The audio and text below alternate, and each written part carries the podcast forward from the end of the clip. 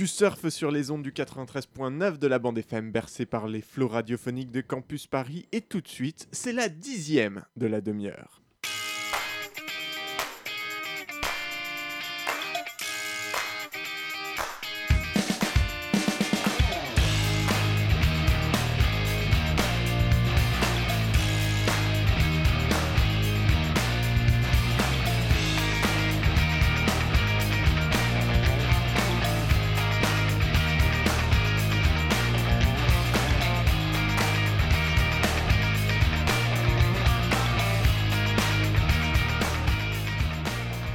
Bonjour, bonjour, c'est Pitoum qui prend l'antenne et te gare sur les aires de repos de l'autoroute de l'information, hein, car toutes les deux semaines, la pause s'impose.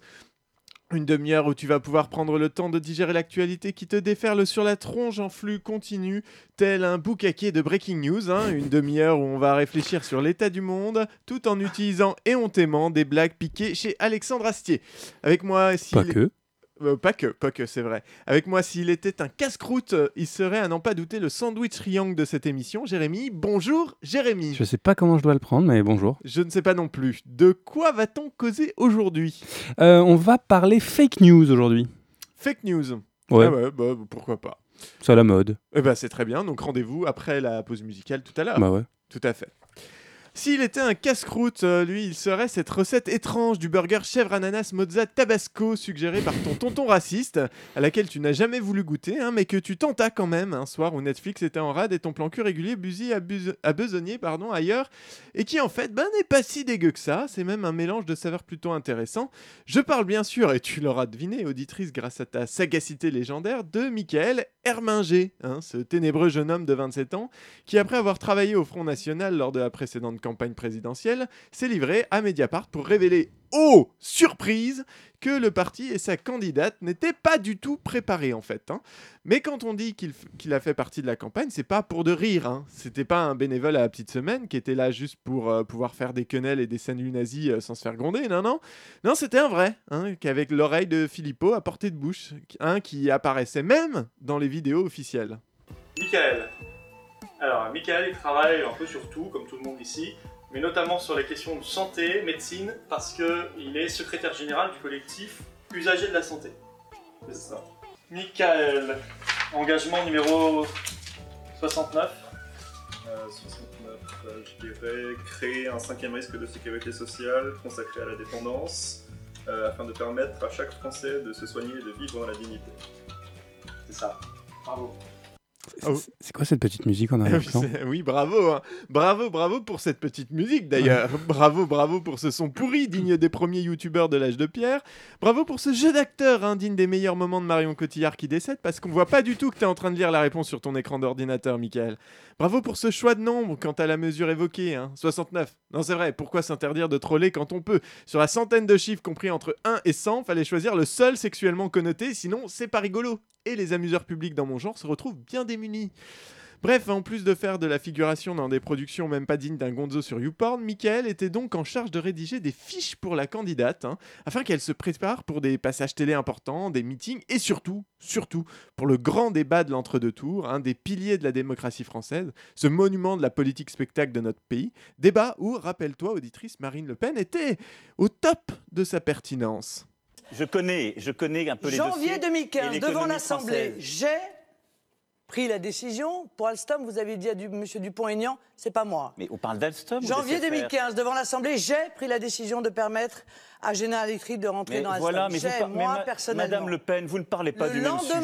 le vous lend- parlez d'Alstom et de General Le- Electric. le- Laissez-moi terminer. Mais le lendemain du départ de M. Montebourg, vous avez accordé, alors qu'il le refusait, la vente de SFR. Et c'est la réalité. Pourquoi vous l'assumez pas? Assumez-le. Mais Mais oui, SFR, Alstom, c'est du pareil au même. De toute façon, il n'y a jamais de réseau dans les trains et pas de wagon-bar dans mon téléphone.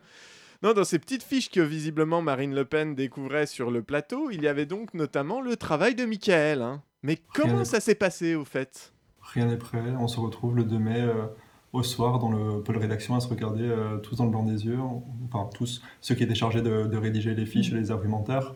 Euh, en se demandant en fait euh, ce qui se passe parce que ça fait quand même euh, six mois qu'on est en campagne. Il y a un débat qui sera regardé par plusieurs euh, millions de personnes le lendemain, qui est le débat qui va déterminer le vote de beaucoup de personnes et on se rend compte que rien n'est prêt. Il n'y a aucune fiche qui nous a été demandée. On se retrouve là un peu à se regarder en chien de faïence en se disant ben, qu'est-ce qu'on fait? Et on arrive à quelques heures du débat. Il était dans les environs de midi où on reçoit un appel euh, de, de- de quelqu'un qui préparait le débat avec Marine Le Pen chez elle pour nous réclamer des fiches. Donc c'est-à-dire qu'on est à à peu près 8 heures du débat euh, où on nous demande des fiches sur euh, le projet de Marine Le Pen pour la France. C'est terrifiant. Je, je te vois dépité, euh, Jérémy, probablement autant que toi, auditrice. Je te passe ici quelques extraits, hein, mais je t'invite à écouter et lire l'interview complète par Mediapart, évidemment. N'empêche, moi, ça me fait poser une question. C'est à quoi sert tout ça? Je veux dire, je comprends l'intérêt de Mediapart à publier un tel témoignage. Hein. Plenel est en guerre contre le FN, les journalistes de la rédaction sont clairement plutôt orientés à gauche, on est dans la ligne éditoriale du journal. Mais toi, Michael, pourquoi tu balances? Quel est ton but? Je veux dire, si toi, soit tu es un militant et là tu es clairement en train de tirer une rafale de calage dans les genoux de ton parti, soit tu es un transfuge depuis le début et bordel, qu'allais-tu faire dans cette galère? Je veux dire, t'es pas journaliste, t'es pas Florence Aubenas en immersion dans, un, dans ton sujet. Quand on lit son interview à Michael, ce diplômé de l'ENS, on se demande vraiment ce qu'il est allé foutre là-bas. Il y serait presque tombé par hasard hein, et prend ses distances vis-à-vis du mouvement pour lequel il a ardemment travaillé. Sauf que, ben, sauf que quand on cherche un peu, on tombe sur un manifeste conséquent publié pendant l'élection présidentielle où le garçon est beaucoup moins timide, hein, mais alors euh, beaucoup plus confus, sur son soutien à Marine Le Pen. Il se dit antiraciste, mais fustige les revendications communautaristes. Il critique l'indécence et l'immoralité de certains élus en oubliant que sa propre candidate et son parti sont très loin d'être des exemples sur le sujet. Je vais pas critiquer pour avoir changé d'avis, hein, clairement, mais son manifeste a été repris sur tous les sites d'extrême droite pour montrer que même des gens qui font des hautes études votent FN. Ceux-là même qui fustigent l'élitisme se sont précipités sur ce normalien pour gueuler tout fort. Vous voyez, non, on n'est pas que les cons Parce qu'après tout, ils sont pas à une contradiction près. Sachant que Michael est un proche de Philippot, on peut se demander quand même si tout, ce- si tout ceci pardon, ne fait pas partie d'une stratégie maintenant que Florian se lance en solitaire. J'aurais dû m'en douter. Tu n'es pas seulement un lâche, tu es un traître. Comme ta petite taille le laissait deviner. Ah, moi j'aime bien les traîtres. Sauf les sociotraîtres, mais bon, c'est une autre histoire. Bon, on va rester quand même dans la politique, hein, avec les élections et, la réforme du temps d'antenne pour la campagne officielle des européennes. Encore un sujet dont l'intérêt spontané est proche de la température des rues de Paris qui ont la chance de ne pas avoir de putain de terrasse avec du, chau- avec du chauffage, pardon, parce qu'il faut éteindre sa télé, mais surtout qu'on m'empêche pas de fumer ma clope avec mon café même par moins 8000. Donc en mai 2017, le Conseil constitutionnel avait déclaré contraire à la Constitution les articles 2 et 3 du Code électoral et du coup inconstitutionnel, hein, l'article définissant les conditions de répartition du temps d'antenne sur les chaînes publiques. C'est une décision du Conseil constitutionnel, donc un des trucs les plus chiants à lire sur Terre avec Guillaume Musso. Mais je vais t'en épargner je vais t'épargner pardon ce supplice auditrice et en gros on peut résumer à ça. Tu es le maillon faible. Au revoir. Voilà, la nouvelle majorité a donc pris la peine d'écrire un nouveau texte de loi et de réorganiser cette répartition de temps d'antenne afin, disent-ils, de favoriser le pluralisme. Et pour répondre à cette décision du Conseil euh, constitutionnel finalement. Sauf que, comme le fait justement remarquer Daniel Obono, il semblerait que la définition du pluralisme ne soit pas tout à fait la même chez La République en marche. on se retrouve quand même avec, euh, et je, pense que là, pour le coup, les chiffres, euh, s'ils ne parlent pas d'eux-mêmes, on peut les avoir une interprétation assez, euh, assez factuelle des chiffres qui donnent euh, aujourd'hui à la majorité un temps euh, quasi hégémonique à, ce niveau-là, étant, plus que doublé, et qui rapetissent un certain nombre d'autres, formations politiques. Donc, dans quelle logique avez-vous réfléchi à, cette nouvelle répartition? Parce qu'il nous semble que tout cela va amoindrir euh, et, euh, et rapetisser en fait la pluralité euh, du, du débat public et politique. Et ça, ça va à l'encontre, je crois, de votre intention de faire de ce débat-là un débat central. Et Alors, euh, Daniel a le sens de la litote, hein, parce que amoindrir, c'est le moins qu'on puisse dire. Selon les calculs faits par Marianne, avec cette nouvelle répartition, la République En Marche augmenterait son temps de parole de 155%, tandis que les autres partis verraient quasiment tous le leur diminuer. Alors, cette nouvelle répartition se base sur le nombre de parlementaires élus et la présence ou non de groupes à l'Assemblée, ainsi qu'une répartition automatique sur l'une des tranches allouées à la campagne officielle. Mais quelle est la réponse de la ministre sur ce sujet? Bah, écoutez, madame, Le problème, c'est qu'il y a un certain nombre de députés, effectivement, qui ont été élus, c'est des étiquettes, mais enfin, on ne va pas remettre en cause le résultat des élections législatives, quand même. Là, vous êtes rigolote. Non, mais là, vous. Là, bah, si. euh, qui est plus favorable aux petits partis que ça n'était avant. Mais madame, elle est justement plus favorable aux plus petits partis que ça ne l'était avant. Alors vous ne pouvez pas nous, nous donner euh, euh, dans ce domaine, euh, euh, nous faire des reproches, si je puis dire, puisqu'on améliore le système. Bah oui. Ah bah ça non, oui, oui, pour améliorer, on l'améliore. hein. J'aime beaucoup comme la ministre se fait souffler sa répartie par une conseillère avant de la répéter et de s'en servir comme argument alors qu'en fait elle n'y a pas du tout pensé depuis le début. hein. On sent qu'elle est vachement confiante en ce qui concerne la justesse de cette loi. Oui? Oui, non, tu remarqueras qu'Obono dit quand même un moment euh, comment vous y avez réfléchi? Oui. et Bah, visiblement, ils n'y ont pas du tout Il réfléchi. n'y a pas de réponse.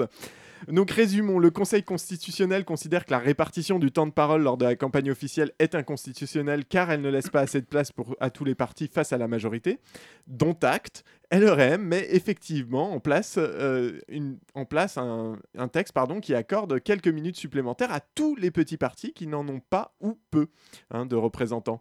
Mais dans le même temps, se prend une énorme part du gâteau. Bah ouais, c'est la Macronie. On en parlait la dernière fois, lâcher 20 balles par mois aux familles les plus pauvres et 150 balles aux 5% les plus riches. La Macronie, c'est plus qu'un pays, c'est un état d'esprit. Reste à l'écoute auditrice, on va bercer tes tympans quelques instants avant de revenir avec le sujet chiant.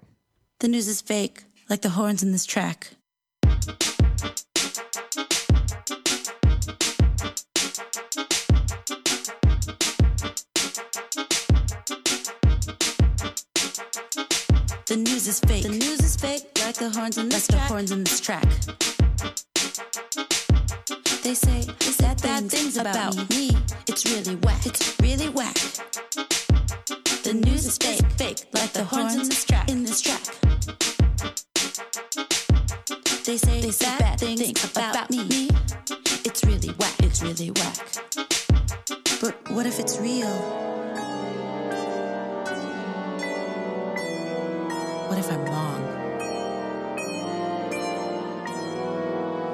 Not wrong.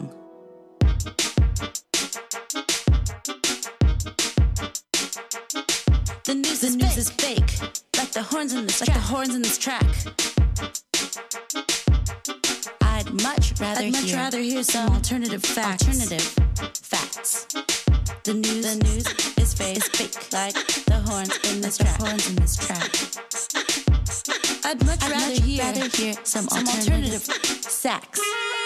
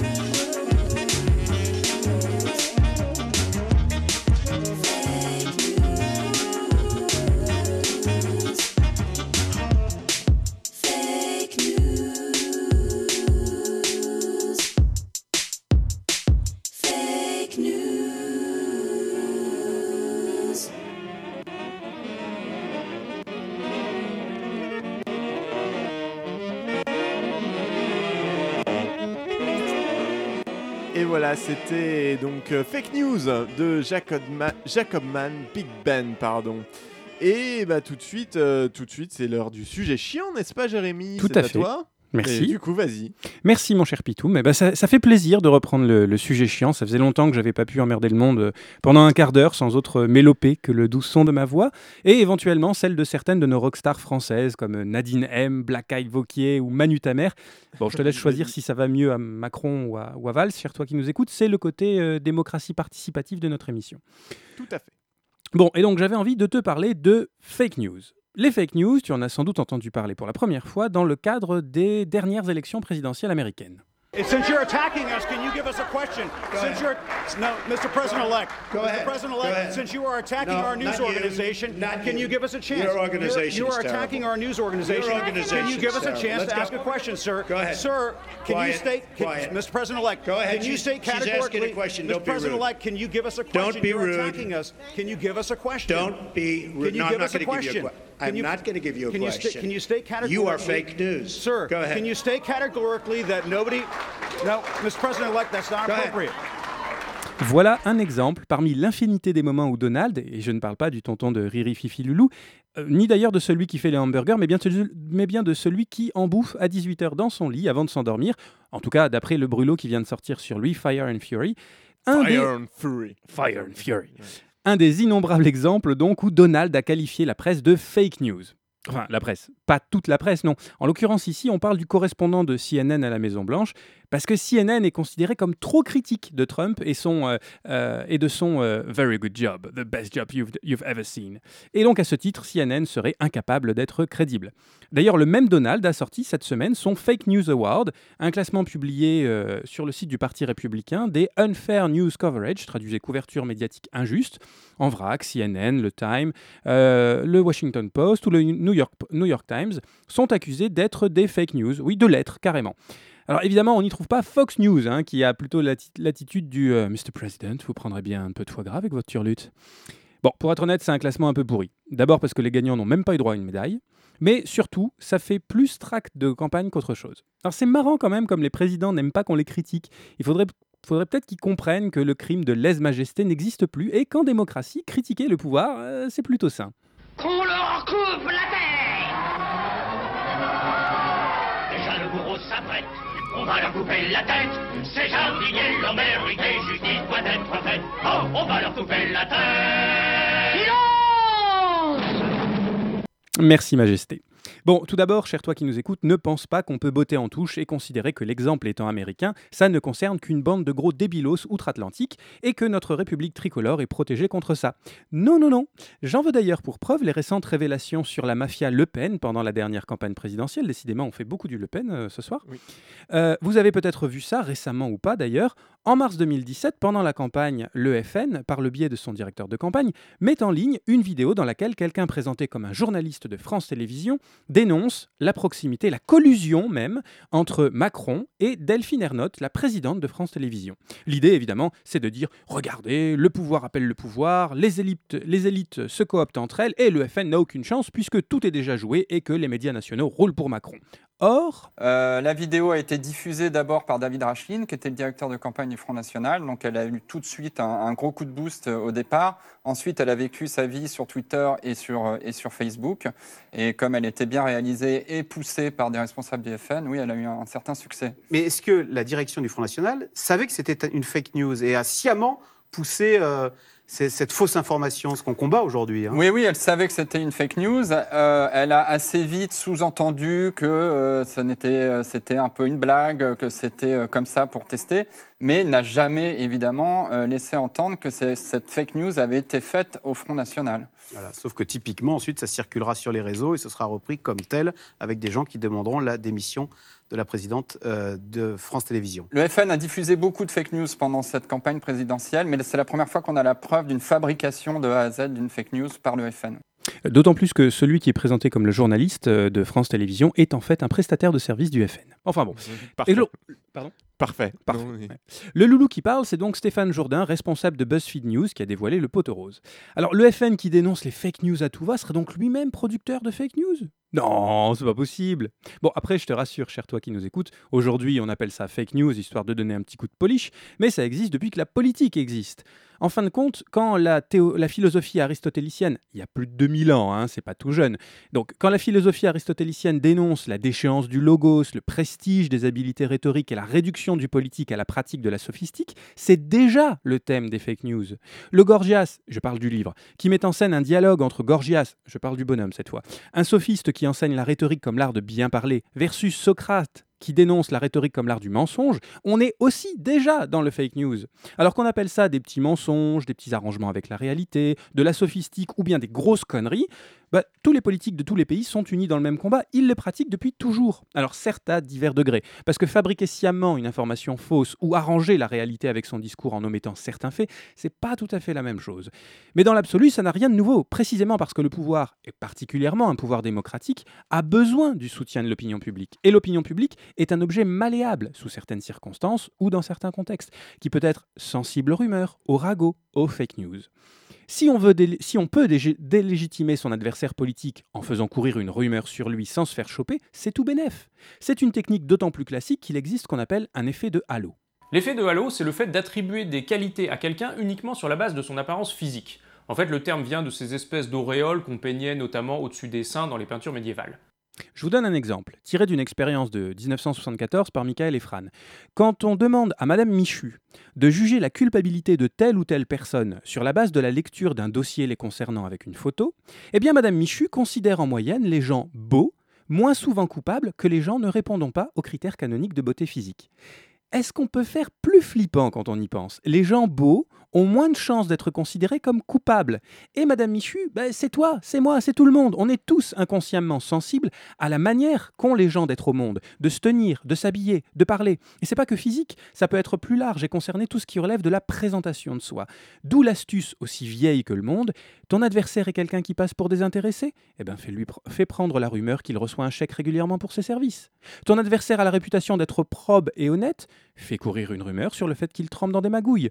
Alors après, avoir une réputation d'homme probe ne veut pas dire qu'on l'est effectivement. Et c'est là où les fake news sont particulièrement vicieuses. Comment savoir s'il faut les prendre au sérieux en pensant exercer raisonnablement son esprit critique, ou si, comme le disait Jean-Pierre, Mais c'est de la merde la limite entre fake news et vérité, où est-elle? Et celle entre complot politique et défense désespérée parce qu'on s'est fait choper avec les, les doigts dans le pot de Nutella, elle est où?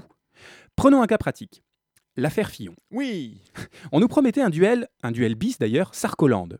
Voilà-ti, voilà-ti pas, qu'on se retrouve avec un Fillon Hamon, le truc inattendu. Et voilà-ti, voilà-ti pas, que sort, de, que sort la fameuse affaire Fillon. L'homme intègre aux sourcils aussi touffu que la forêt amazo- amazonienne, l'ancien Premier ministre droit dans ses bottes avec son balai dans le cul, est accusé par un papier palmipède d'avoir quand même bien magouillé avec l'argent public au bénéfice de sa famille. Et que faut-il croire? Ses premières impressions du M-Piste et la défense de l'accusé qui s'organise autour de l'argument du mater dolorosa de la, de, la, de la droite, ou ces salauds gauchistes et autres journalopes Qui croire? Je suis actuellement sous le feu continu des attaques. Ces attaques contre un candidat investi et légitimé non seulement par les siens, mais par des millions de Français sont d'une violence inouïe. Du jamais vu sous la Ve République et même sans doute sous la Quatrième République, cette dernière était pourtant riche en barbouzeries politiques de toutes sortes. Ces attaques ne sortent pas de nulle part. Elles ont été soigneusement préparées. Elles ont été mijotées dans les arrières-cuisines de ces officines qu'on finira bien par découvrir un jour. Mais je ne peux pas vous cacher que j'éprouve de la colère, que j'éprouve une colère froide face à toute cette meute qui se complaît dans cette entreprise de démolition. Un commentaire, Pitou? Non. Clairement pas. Bon, les officines, on les a toujours pas trouvées. Et mon loulou, tu fais bien de t'arrêter à la cinquième et à la quatrième. Ça t'évite de parler de Roger Salengro, député socialiste de la Troisième République, qui s'est suicidé après. Pour lui, pour, pour le coup, lui, une vraie campagne de diffamation menée par l'extrême droite, notamment à cause de son action contre les ligues. Alors, Fillon est-il le même genre de martyr? Plusieurs choses. Fillon est un bonhomme, certes, mais c'est aussi un personnage politique. En tant que tel, c'est une personne publique qui a un certain devoir d'exemplarité. Du jour où il était candidat à la présidentielle et surtout investi par le scrutin de son parti, il devait savoir qu'il s'exposait à ce genre de choses. Mais le scrutin ne fait pas tout. Mon cher François, les accusations qui te sont tombées dessus ne te donnent pas tous les droits. Les électeurs ont voté avant de savoir pour tes magouilles, et une élection n'est pas un blanc-seing. Maintenant, la question de la mort, est-ce que c'est vrai? Voilà une bonne question. Réponse simple, c'est à la justice de trancher. On peut avoir une, opinion personnelle, mais, mais ça n'est qu'une opinion, pas une vérité inaliénable. inaliénable. Je doute qu'il faille prendre d'ailleurs au pied de la lettre la défense du coco, parce que si le canard enchaîné est condamné pour diffamation, ça va lui faire mal, financièrement au moins. Notons d'ailleurs que ce cher François n'a formellement jamais porté plainte pour diffamation contre le canard, mais pour propagation de fausses nouvelles qui se fondent sur l'article L97 du Code de- électoral. Pourquoi pas par diffamation? Eh bien parce qu'en portant plainte pour diffamation, François Fillon aurait dû euh, aurait eu pardon, un devoir de cohérence et il aurait dû expliquer pourquoi il a présenté des excuses aux Français et reconnu certains des faits. Et s'il est passé par cet article du Code pénal, c'est d'abord politique, avec l'espoir de faire annuler l'é- l'élection et surtout pour obliger le canard à livrer ses sources. Il faut être attentif à ces petits, à ces petits détails. Et qu'est-ce que tu réponds à ça, hein, François? Je lui réponds que les masques tombent. Euh, la machination, elle est maintenant, que je dénonce depuis des semaines, elle est maintenant euh, aux yeux de tous les Français. Euh, chaque semaine, il y a euh, des fuites organisées euh, au- contre le secret de l'instruction. Organisées par qui allusion à qui Au journal Le Monde? Par qui? Par les services de l'État. Ce sont eux qui organisent ces fuites. Et comme par hasard, le Parti socialiste, M. Macron, M. Hollande euh, se jettent sur ces pseudo-révélations qui d'ailleurs n'apportent rien de nouveau pour exiger euh, qu'il n'y ait pas de candidat à droite. Oh, on dit que je suis un connard, mais on le savait déjà, hein, et franchement, il n'y a pas besoin de révélation. Et les Français savent. Les Français savent. Et ça y est, du coup, les mots tombent à défaut du masque. Les officines, la machination que je dénonce, les fuites organisées par le service de l'État et mes préférés, le comme par hasard. Et le peuple sait, les Français savent au fond. Ah oui. Toute la rhétorique du complot est là. Alors bon, j'avoue, moi-même, j'ai un énorme biais. Je n'adhère pas un instant aux théories du complot, en particulier dans leur version Illuminati ou Illuminati ou les arts qui prennent le pouvoir. Mais en fait, ça va aussi pour les versions les Juifs qui tiennent le monde et la CIA qui dirige l'univers. Ce sont des manières infiniment trop simplistes de concevoir le monde.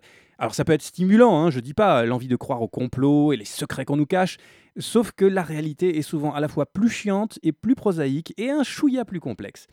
Alors j'ai pris des exemples politiques jusqu'à présent, mais les fake news peuvent concerner pas mal de sujets en fait. Les chiffres de l'IVG, la création du monde par un barbu suprême, les dangers des vaccins, que le don du sang a maintenant une catégorie sans halal pour les musulmans pratiquants, euh, qu'un migrant arrivant en France touche 1200 balles sans rien faire, ou que l'ail repousse le cancer. Si, si, je te jure que j'ai trouvé ça. Dans ce tas un peu foutraque, il y a des choses faciles à vérifier pour peu qu'on sache faire usage de ses neurones, ce qui n'est pas donné à tout le monde, je suis d'accord. D'autres moins, comme la question du barbu suprême, mais comme disait Brassens, quand on est con, on est con. Et d'autres enfin sont intéressantes précisément parce qu'elles sont tangentes. Exemple, Adjani et les vaccins. Euh, L'aluminium est un, toxique qui ne devrait pas euh, exister comme adjuvant dans, dans les vaccins. Mais ce qui me frappe, c'est d'entendre euh, le professeur Alain Fischer, président du comité de vaccination, omettre de préciser qu'il est en lien étroit avec le laboratoire Sanofi, dont il a reçu en 2013 le prix Sanofi Pasteur, par exemple, tout comme le ministre de la Santé Agnès Buzyn, qui elle était au conseil d'administration au board de deux laboratoires très impliqués dans les vaccins, Novartis et Bristol Myers Squibb. Moi aussi, j'ai mes fiches, hein, désolée. De 2009 à 2011, euh, je voudrais comprendre comment des gens qui ont euh, un intérêt, on va dire, euh, d'ordre financier euh, dans ces décisions peuvent intervenir comme des boucliers humains qui protègent notre santé. Sans ironie aucune, je trouve cet extrait passionnant. D'abord parce qu'on retrouve cet effet de halo dont je parlais tout à l'heure. Pourquoi cette déclaration d'Adjani disant qu'elle était contre les vaccins a fait un tel foin? Bah Précisément parce que c'est Adjani, qu'elle est célèbre, plus ou moins, écoutée, même si pas par tous, et qu'elle a une stature certaine qu'on l'aime ou qu'on ne l'aime pas.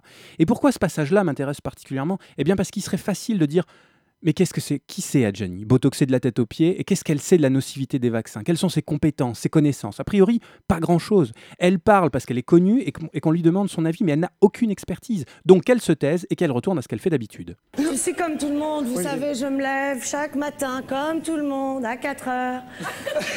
Je prends mon petit déjeuner comme tout le monde, un verre de sang tiède avec des tartines de rat. Comme tout le monde, j'accompagne mon fils à l'école en calèche. Comme tout le monde, je rentre chez moi, un manoir du 17e, et je prends un bain à la violette et au camphre en écoutant Wagner. Ça serait facile, ça serait facile, non pas de lui dénier le droit de s'exprimer, on n'est pas des bêtes, mais de discréditer ses propos par manque de légitimité. Mais justement, ces propos manquent-ils de légitimité? On dénonce suffisamment les collusions euh, des champs politiques et économiques dans cette émission pour ne pas pouvoir le faire ici. La question qu'elle pose, elle est pertinente en fait. Peut-on faire confiance à des gens qui ont un intérêt économique à ce qu'on consomme des vaccins? C'est une vraie question et ça mérite qu'on s'y arrête. Mais la question n'est pertinente qu'a priori. Pourquoi? Parce que reformulons-la. Est-ce qu'un responsable politique a intérêt à créer un scandale sanitaire avéré et qui lui, retomberait immédiatement sur la tronche? L'affaire est médiatisée, elle est suivie de près. Alors est-ce que la ministre de la Santé prendrait un tel risque pour sa propre carrière? Alors il faut distinguer deux choses. 1. Y a-t-il nécessité de faire 11 vaccins? Franchement, c'est difficile de répondre, mais effectivement, la question de l'opportunité économique pour les laboratoires pharmaceutiques peut se poser. 2. Les vaccins sont-ils nocifs? Et là, probablement pas. En tout cas, j'ai pas trouvé d'études scientifiques documentées permettant de l'affirmer. Alors quand je dis études scientifiques, je parle d'études scientifiques, pas de la reprise d'une pseudo-traduction d'un article qu'aurait mis en ligne l'OMS en russe avant qu'il ne soit récupéré par un hacker portugais et traduit en braille sur un site français de santé, bien-être et homéopathie. Alors j'ai bien conscience qu'à un certain niveau, c'est confusant tout ça. Non, plutôt me- confusant, ça n'existe pas, c'est une fake news. Ouais, je me disais aussi. Alors à qui se fier? Qui croire finalement? Quand je pose la question du un politique a-t-il intérêt à créer un scandale sca- sanitaire? Ben, je sais très bien qu'en posant la question de cette manière, on a envie de répondre non, j'induis la réponse. Et en même temps, les scandales sanitaires existent. L'affaire du sang contaminé, le scandale de l'amiante, le bisphénol A comme euh, perturbateur endocrinien, pour ne prendre que ces exemples. Mais à chaque fois, est-ce qu'il y a une intentionnalité? Est-ce qu'il y a un homme ou une femme dans l'ombre qui tire les ficelles pour son plaisir sadique? Dis, Cortex, tu veux faire quoi cette nuit? La même chose que chaque nuit, Minus. Tenter de conquérir le monde. C'était indéniablement le meilleur son du premier épisode de la demi-heure. Oui, et de- pour le dixième, c'est toujours le meilleur. Voilà. Premier épisode qui parlait d'ailleurs des glyphosates de, de Monsanto.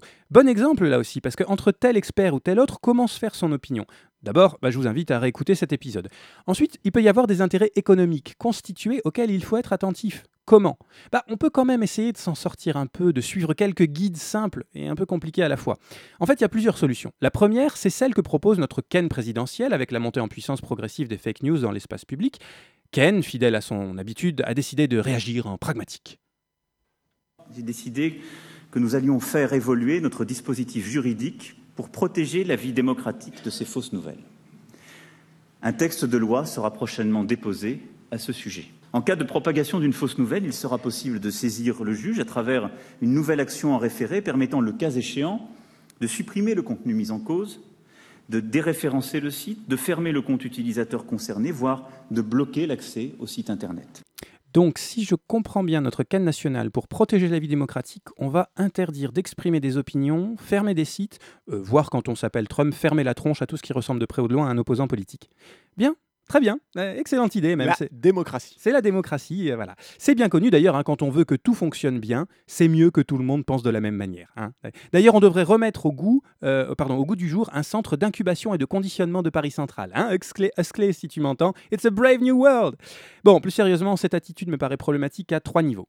D'abord, c'est complètement con. Ensuite, c'est vraiment débile. Enfin, je suis pas sûr que ce soit une bonne idée de laisser à un État le pouvoir de décider ce qu'on a le droit de dire ou de ne pas dire dans une société. Disons que ça ouvre une porte qui est potentiellement vraiment dangereuse. Bah oui, parce que quand on y pense, la liberté d'expression, c'est aussi la liberté de dire de grosses conneries. On connaît tous l'expression de Voltaire, mais qui en fait est complètement apocryphe. Je déteste ce que vous écrivez, mais je donnerai ma vie pour que vous puissiez continuer à écrire. On on se fiche qu'elle soit pas de lui, de toute façon, je l'ai jamais aimé. Mais il faut bien admettre que c'est une très belle définition de la liberté d'expression. Mais mais quoi? Mais quand on s'appelle Trump et qu'on est le premier représentant de l'État américain, on a un devoir envers ses concitoyens. Alors, il peut avoir des opinions, mais il doit différencier ce qui relève de son nom propre et de sa fonction. Quand on s'appelle Fillon et qu'on passe les suffrages, on a un devoir d'intégrité. Si sa femme et son fils ont vraiment occupé un emploi fictif, on n'accuse pas un complot, quand bien même Macron a dû sauter de joie en apprenant ça. Quand on s'appelle Adjani et qu'on est un personnage public, on peut donner son avis, mais précisément mais en précisant qu'il s'agit de son opinion. On est libre de la donner, mais encore faut-il sourcer ce qu'on dit. Après, il y a l'approche des codex. Alors je l'appelle comme ça parce qu'elle n'a pas vraiment de nom, mais c'est l'ambition de certains journalistes de presse de décoder l'information. Jusqu'à un certain point, ça a son utilité. Ça permet par exemple de vérifier que dans un débat présidentiel de l'entre-deux tours, les deux loustiques ne disent pas trop de conneries. Ça peut aider. Mais là aussi, étant donné l'état d'asservissement de la presse française, il est probablement légitime d'avoir confiance, mais une confiance limitée dans le travail journalistique. Et puis, on fait comment la différence entre l'ogographie, à visée clairement humoristique, les médias de réinformation, pour le dire comme l'extrême droite, qui font plus de la désinformation qu'autre chose, et des supports politiques qui ont une idéologie? Pour prendre une métaphore pourrie, la solution Macron, c'est dire la route est barrée, il est interdit d'y aller. La solution des codex, c'est c'est de mettre des panneaux un peu aléatoires, mais en disant en gros à vos risques et périls. Ben moi, je préfère encore apprendre le code de la route. Mais ah, bon, mais le temps passe et je vous en parlerai dans 15 jours. Oh mais mon dieu, mais quel cliffhanger C'était la demi-heure Vous êtes toujours sur Radio Campus Paris, restez sur les ondes, on se retrouve dans 15 jours pour cette suite Ça va être intenable. Merci Jérémy.